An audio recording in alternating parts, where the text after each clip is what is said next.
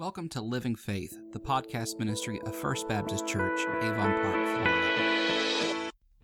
This is a message to the church. This is a message for those that call on the name of Jesus. Let your worship be pure. Let your life be pure. Repent. Set it aside. Stop doing it. Look forward. Look to the future and live differently. Prepare to meet you for joining us for this edition of Living Faith. You're invited to join us as we continue our series entitled Roll Down Judgment and Restoration and the Prophecy of Amos. For the Hebrew people, life in the Promised Land was a cycle. Though God had promised his people a land of plenty, he also commanded them to remember him and his law in their abundance. The people became blinded by their prosperity and often followed after other gods, worthless idols.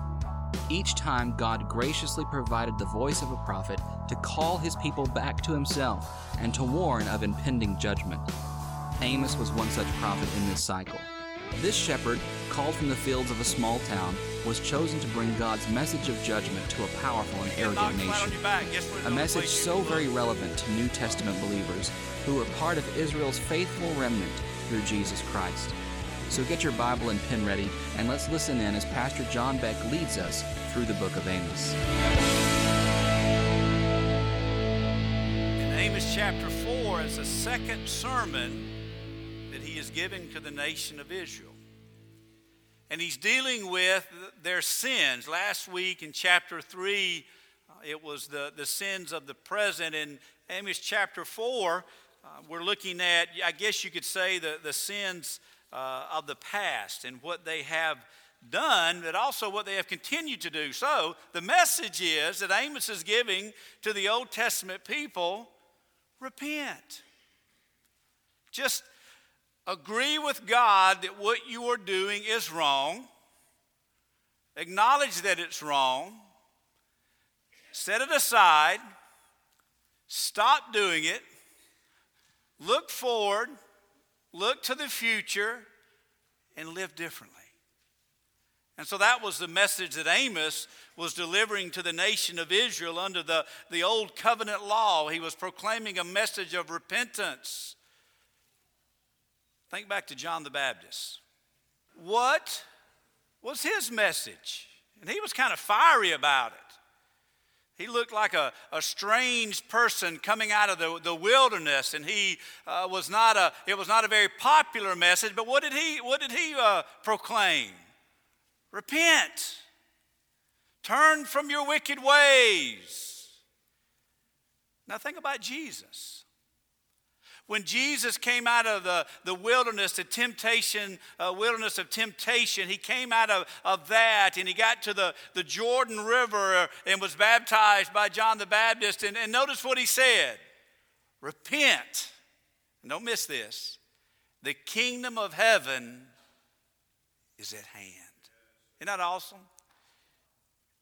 Amos was preaching many years earlier, and he was telling the nation of Israel, repent. And as you take your Bible to, to chapter 4 there, there, thus, verse 12, therefore, thus I will do to you, Israel, because I will do this uh, to you. Prepare to meet your God. Now, we'll get back to that. Prepare to meet your God.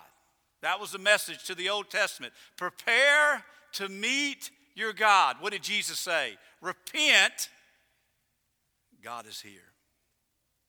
The kingdom of heaven is at hand. All of the Bible points to the gospel and Jesus Christ. I think even today we, we think about living our life and we think that the kingdom is a, a futuristic thing that they talk about on TV and everything's aligning perfectly and all the, the secret things are becoming known. And there's a day that the kingdom is coming. The kingdom came and is ruling and reigning through Jesus Christ.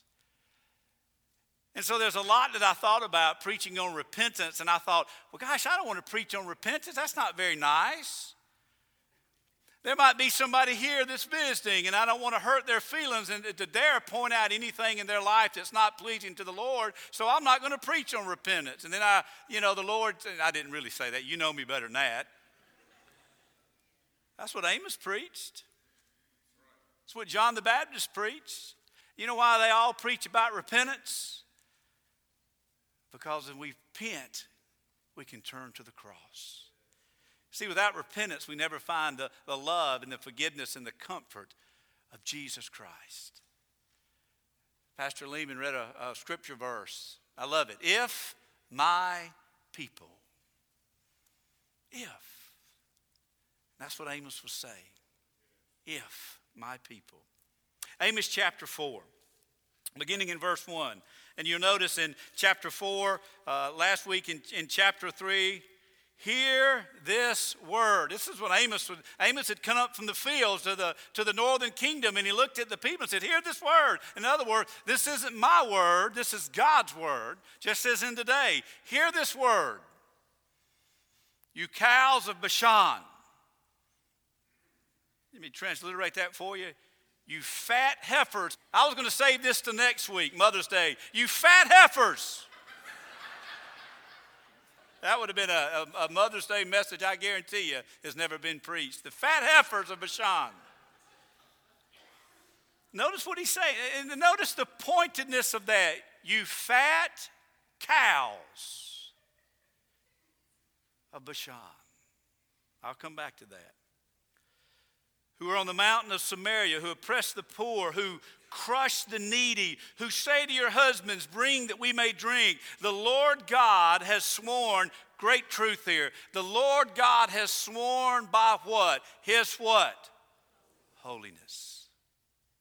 God says, I have to judge because of my holiness. Repentance is based upon God's holiness. Everything is, is the standard of life, the, the plumb line, the barometer of truth is God's holiness. That behold, the days are coming upon you when they shall take you away with hooks, even the last of you with fish hooks, and you shall go out through the breaches, each one straight ahead, and you shall be cast out into Harmon, declares the Lord. A little bit of geographical information, some historical information here. When the Assyrians come, fast forward from Amos chapter 4, uh, about 30 or 40 years, when the Assyrians come into the northern kingdom, they totally destroy the walls of the cities. And the Assyrians come into the city and they, they totally annihilate the cities. And history says that they made the, the citizens of the city, of the Israelites, the same people that would have heard the message of Israel, they were beaten and they were stripped of all their clothes. And the Assyrians lined the people up in a line with, with rope and humongous hooks. And they ran the hooks through their noses and through their lips and through their ribs. And they led them single file, single line through the breaches of the wall all the way to Nineveh. Could you imagine that? Amos said, Hear the word of God. They're going to lead you out with hooks through the walls, the holes in the walls. Verse 4 Come to Bethel and transgress into Gilgal and multiply transgression. Bring your sacrifices every morning, your tithes every three days. Offer a sacrifice of thanksgiving of that which is leavened and proclaim free will offerings. Publish them so you love to do, for so you love to do, O people of Israel, declares the Lord. I give you cleanness of teeth in all your cities and lack of bread in all your places. Yet, you did not return to me. Key, key thought. He, Amos says, Did God not do this? Yet you did not return to me. I also withheld rain from you when there were yet three months to the harvest. I would have sent rain on one city and send no rain on another city. One field would have rain, and the field on which it did not rain would wither. So two or three cities would wander to another city to drink water, and it would not be satisfied. I did all this, but yet you did not return to me declares the Lord. I struck you with blight and mildew and your many gardens and your vineyards, your fig trees and your olive trees, the locusts they devoured, yet you did not return to me, says the Lord. I sent among you a pestilence after the manner of Egypt. I killed your young men with the sword, and I carried away your horses. I made the stench of your camp go up into your nostrils. Yet you did not return to me, declares the Lord. I overthrew some of you. So when God over so as God overthrew Sodom and Gomorrah, and you were as a brand plucked out of the burning, yet you did not return to me, declares the Lord. True words, pointed words. Verse 12. Therefore, thus I will do to you, O Israel. I will do this to you. Prepare to meet your God, O Israel. For he who forms the mountains and creates the wind and declares to man what it is to his thought, who makes the morning darkness and treads on the heights of the earth, the Lord the God of hosts is his name. Let's pray. Lord, we are thankful for your name and your holiness and your righteousness and your love for your chosen people. Let us hear your word this morning. Let us understand your holiness in our heart as we prepare to meet our Lord. We pray this through the blood of Jesus Christ. Amen and amen. Well, that's pretty tense stuff, isn't it? I always, my mind, I mean, I, I, my mind wanders all the time anyway. I think all the time. I wonder where he was standing. I mean, what, what, was he standing like looking into the city? Was he standing at the office of the leader? I mean, where was he? he that, that's a tough message. But it's a message from the Lord.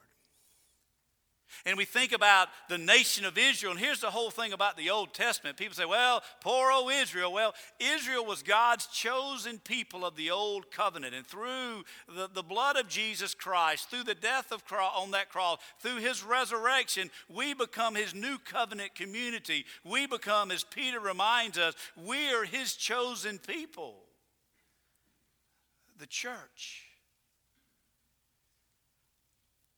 This is a very good message for the church today, is it not? If my people,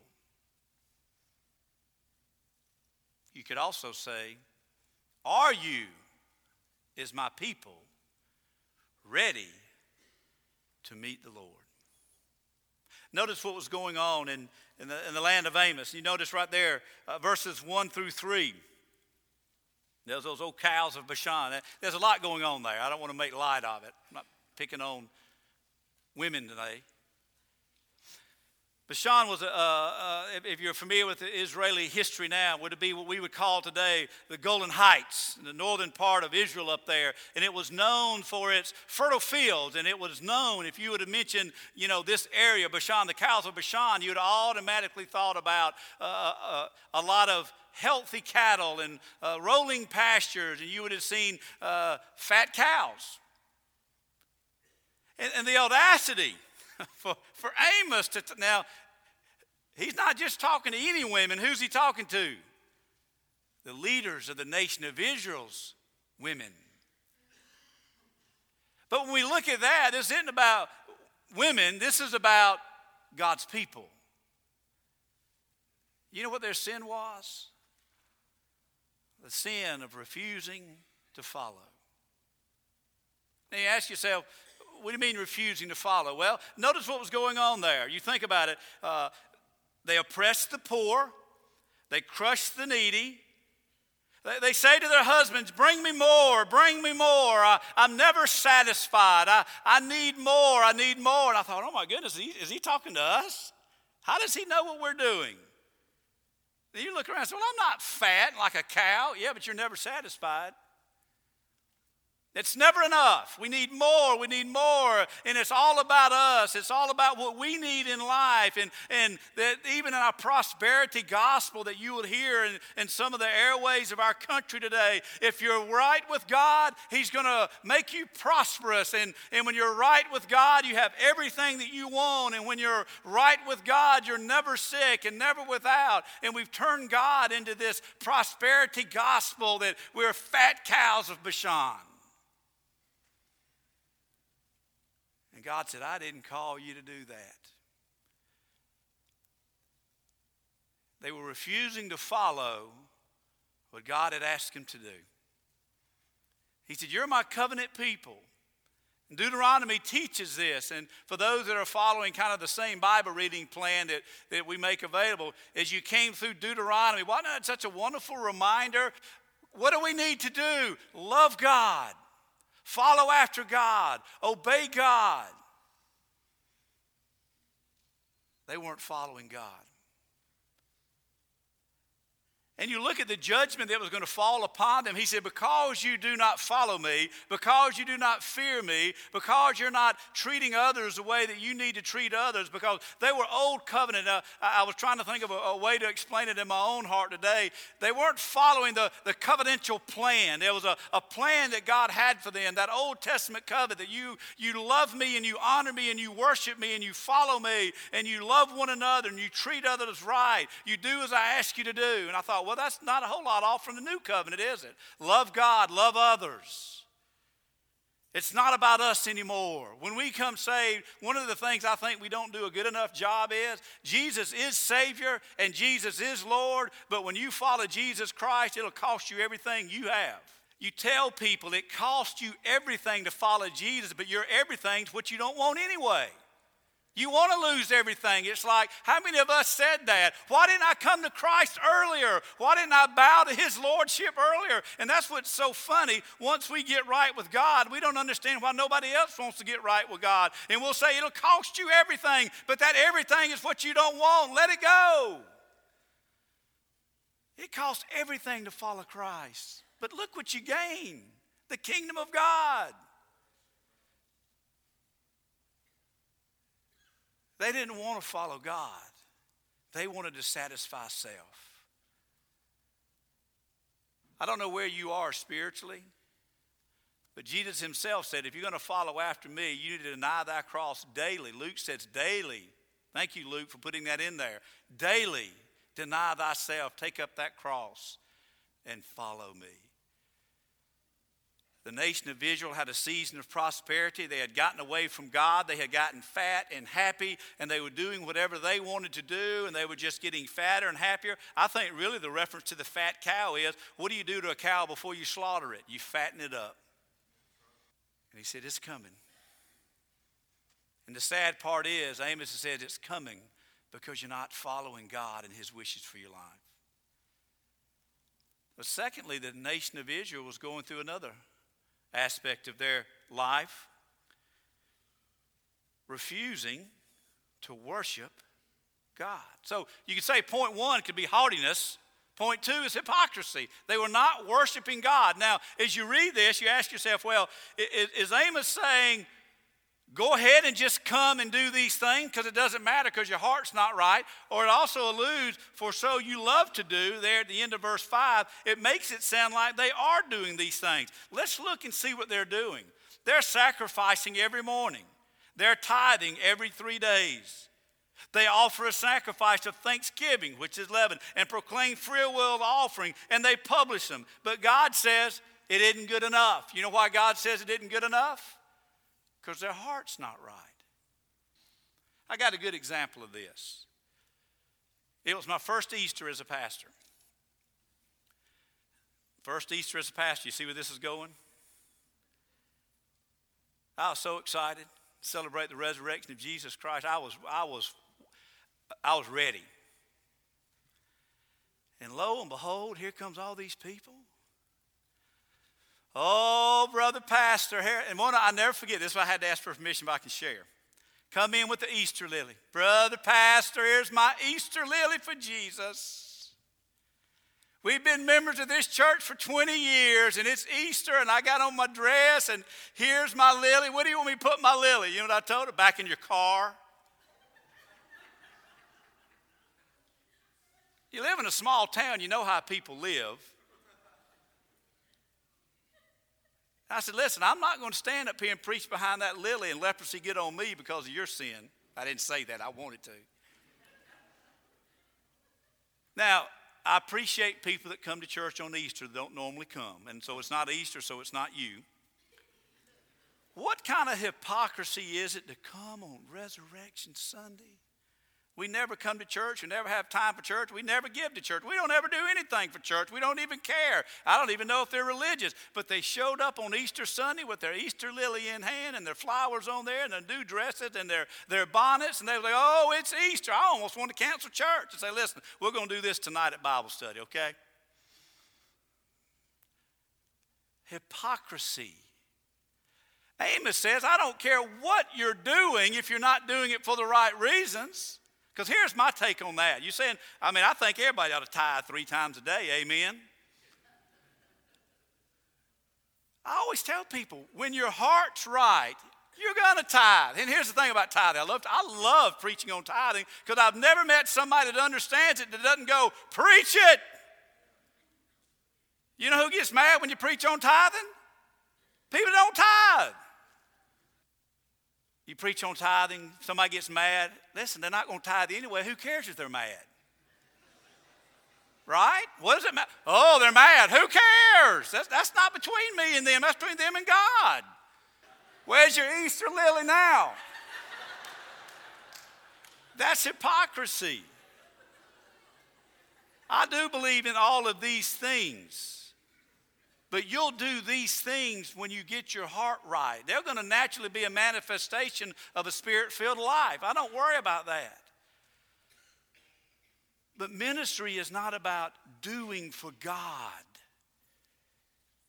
You, you do for God because of who you are in relationship to God. And I think I've been uh, maybe I'm overthinking this. I thought about I wonder how many services are going on all over the world today where the Bible is not proclaimed, where the holiness of God is not proclaimed, where the gospel is not proclaimed, and we're calling it religion. And there's so many people there, and we look and we say, oh, look at all the people in the name of God. God says, I don't care if the gospel's not proclaimed and the word is not proclaimed and it's people not worshiping God. That's the key. I would say this John says this I don't care what you believe if you don't love God and you're not following after God. Don't tell me what you believe. Not that I matter. You know, that, that's what we say. And I've got a family. I got my family. I could go home today and call my family, my close family. They're going to heaven when they die. They believe in God, but they don't love God and they don't serve God, and their life does not revolve around God and loving Him. That's worship. For so you love to do, O people of Israel. And don't miss this point. He's not talking about the pagan out there. We're not talking about Joe Blow that doesn't even care. i would rather talk to them than the so called carnal Christian. He's not preaching this message to the, to the nations around Israel. He's preaching this to Israel. This is a message to the church. This is a message for those that call on the name of Jesus. Let your worship be pure, let your life be pure.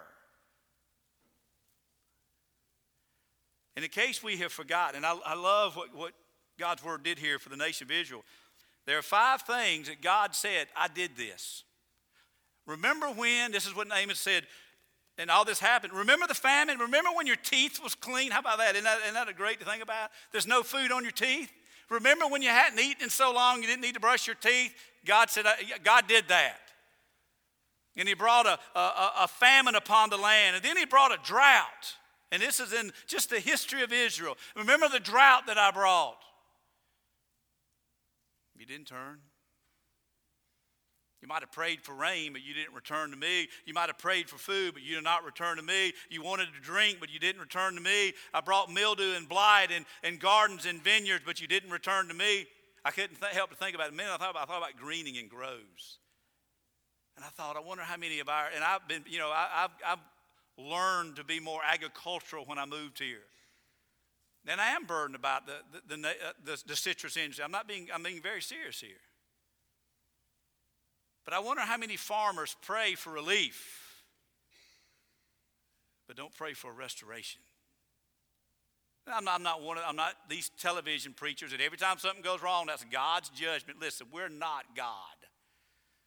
Mean, every city is sinful, and just because a storm, you know, the storm came to New Orleans, they're, they're, they're judging the sinful city. Well, Avon Park should have been wiped out a long time ago, okay? There's sin everywhere. Everybody deserves the judgment of God because of His holiness. But all these things continue to happen. I defeated you. Verses 10. Think about Sodom and Gomorrah devastating destruction, defeat, drought, disease. But you didn't return to me. Think back to uh, in the Old Testament. You remember the, the book of Judges? You remember how the book of Judges went? There would be prosperity. And then the people would turn their back on God, and what would they do? They'd cry out for judge, they'd cry out for deliverance, and God would provide a judge. He, he'd provide a judge to come in, and they would defeat the enemy, and they would, they would return to God, and there would be prosperity. And guess what happened? They'd go right back to their old way. They'd cry out to God. He'd send a judge. And it was a, a, cycle of these events that took place in the book of Old Testament book of Judges. And I think a lot about our own lives. How many times do, do things happen and, and, we, we cry out to God, but what we're asking for is the problem to go away. We're really not, you know, using that to get close to God. And then things kind of settle out. It, it's, it's kind of like they were talking about 9 11, the number of people that returned to church of 9 11 to only leave again.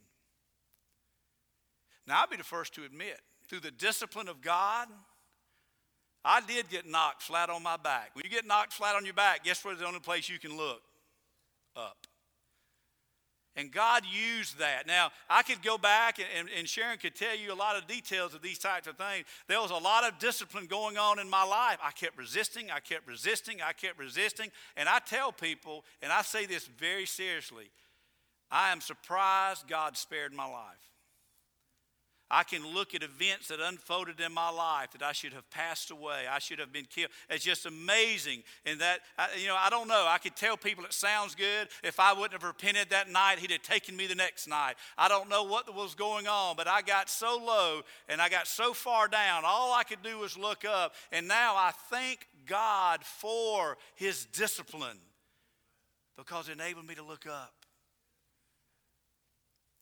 Have you ever been there? And you, you turn around and you say, Gosh, look where I'm at. Look how disgusting and dirty, you know, just look where I'm at. I'm grateful that God shows me that. That's what he was telling the people disease, despair, destruction, defeat. Look where you're at. Look where look at the misery that is upon you because of your disobedience. It's nobody else's fault. We cannot blame anybody else. All we can blame is ourselves. My people did not return to me. Verse 12. Therefore, because of your refusing to follow me and your haughtiness, because of your refusing to worship and your hypocrisy, because of your uh, refusing to change and your hard heartedness. It's not hard headedness, it's hard heartedness. Because you hardened your heart and you refuse to change. Therefore, thus I will do to you. Because I will do this to you, underline this prepare to meet your God if by refusing to follow, if by refusing to worship, if by refusing to change, then. It's that if then People, prepare to meet your God. I Thought about that a lot. There's really two alternatives here. Have you ever got a summons to appear in court? Makes you nervous, doesn't it? I just got an invitation to a wedding. There's a difference between a summons and an invitation. Let me tell you what a summons is. Next, Lamb's Book of Life. Next, name. Next. You know what an invitation is? Come on in. Come on, you can come on. Come on. I love, I love picking on people that love the end times. I love it. I love to get them frustrated. I literally got a call one night from a total stranger. I don't know if it was an angel, a test, I don't know what it was. Pastor, you don't know me, but my name is, and somebody gave me your number. I'm, I'm like, I go to bed early. Everybody, and I tell everybody that. John goes to bed very early. If you need me, call Stanley or Robert next door to me, and they'll tell me in the morning. Do not call me. I'm, I'm going to go to bed early. Brother Pastor, there's a satellite image in Baghdad. They're rebuilding the temple. And we also know the red heifer was born. I went, What are you? I know what he's talking about. You know what I told him?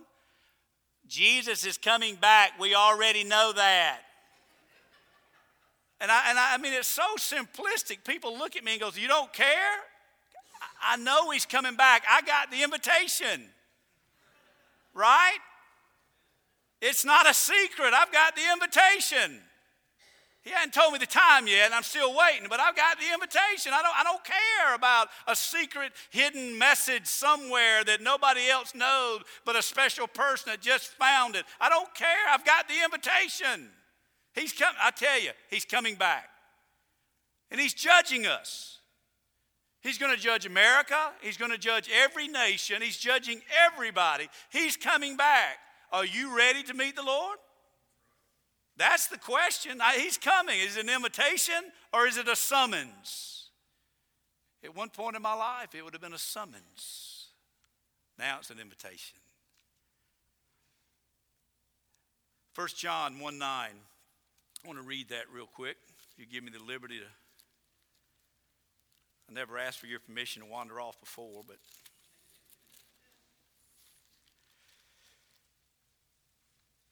If we confess our sins, He is faithful and just to forgive our sins. Gosh, I love this. And do what with it? Cleanse us from all unrighteousness. When I turned back to Christ, my grandmother met me on her porch with open arms. She didn't care what I had done to her. She didn't care how I treated her. She cared nothing about it because I was her grandson. She's like, Welcome home. How do you explain that type of love? You can't. You know what Jesus Christ says? If you will turn back to me right now and mean it, and understand I don't care about what you're doing. I don't care about your hypocrisy. I don't care about what your worship. All I want you to do is turn to me. And he says, I will cleanse you from all unrighteousness. But we got to lay it at his feet.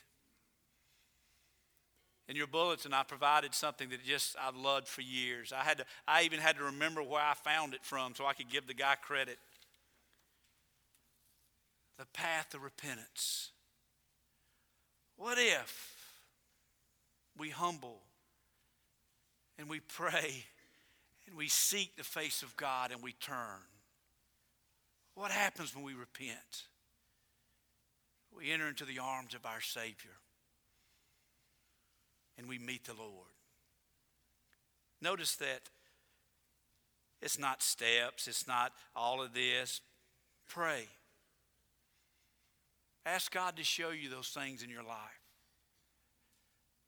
Those ladies that were up there in Samaria and All they had to do was slow down and seek the face of God, and He would have told them. All we have to do is slow down and cry out to God. He'll show us everything in our heart we need to do to change. Identify the sin, embrace the gospel, take steps to stop. Replace your sin with righteousness. Seek fellowship as a means of grace. And then guess what? Review it again. It's a, it's a continual life of being cleansed from our unrighteousness and ready to meet our Lord. As sad as it is, those ladies were led out of Israel with hooks in their lips, naked through the holes of a torn down wall that had been destroyed. All because they did not return to God. I don't know where it ends for you, but I know where it can start. Turn to God in repentance and faith and enter into his presence. Are you ready to meet God? It's an invitation. It's not a summons. It's a come unto me, all ye that are heavy laden. Take my yoke upon you and enter the rest. If my people, then. Let's stand as we pray.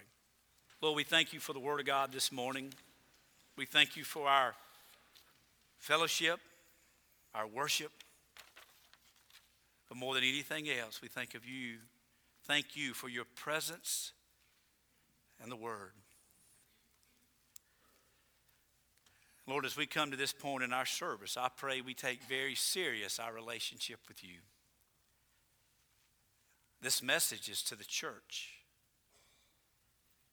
Lord, I do pray that we are not as the nation of Israel a long time ago, refusing to follow you and living a, a life of haughtiness, refusing to worship you and living this life of hypocrisy, and living this life that we refuse to change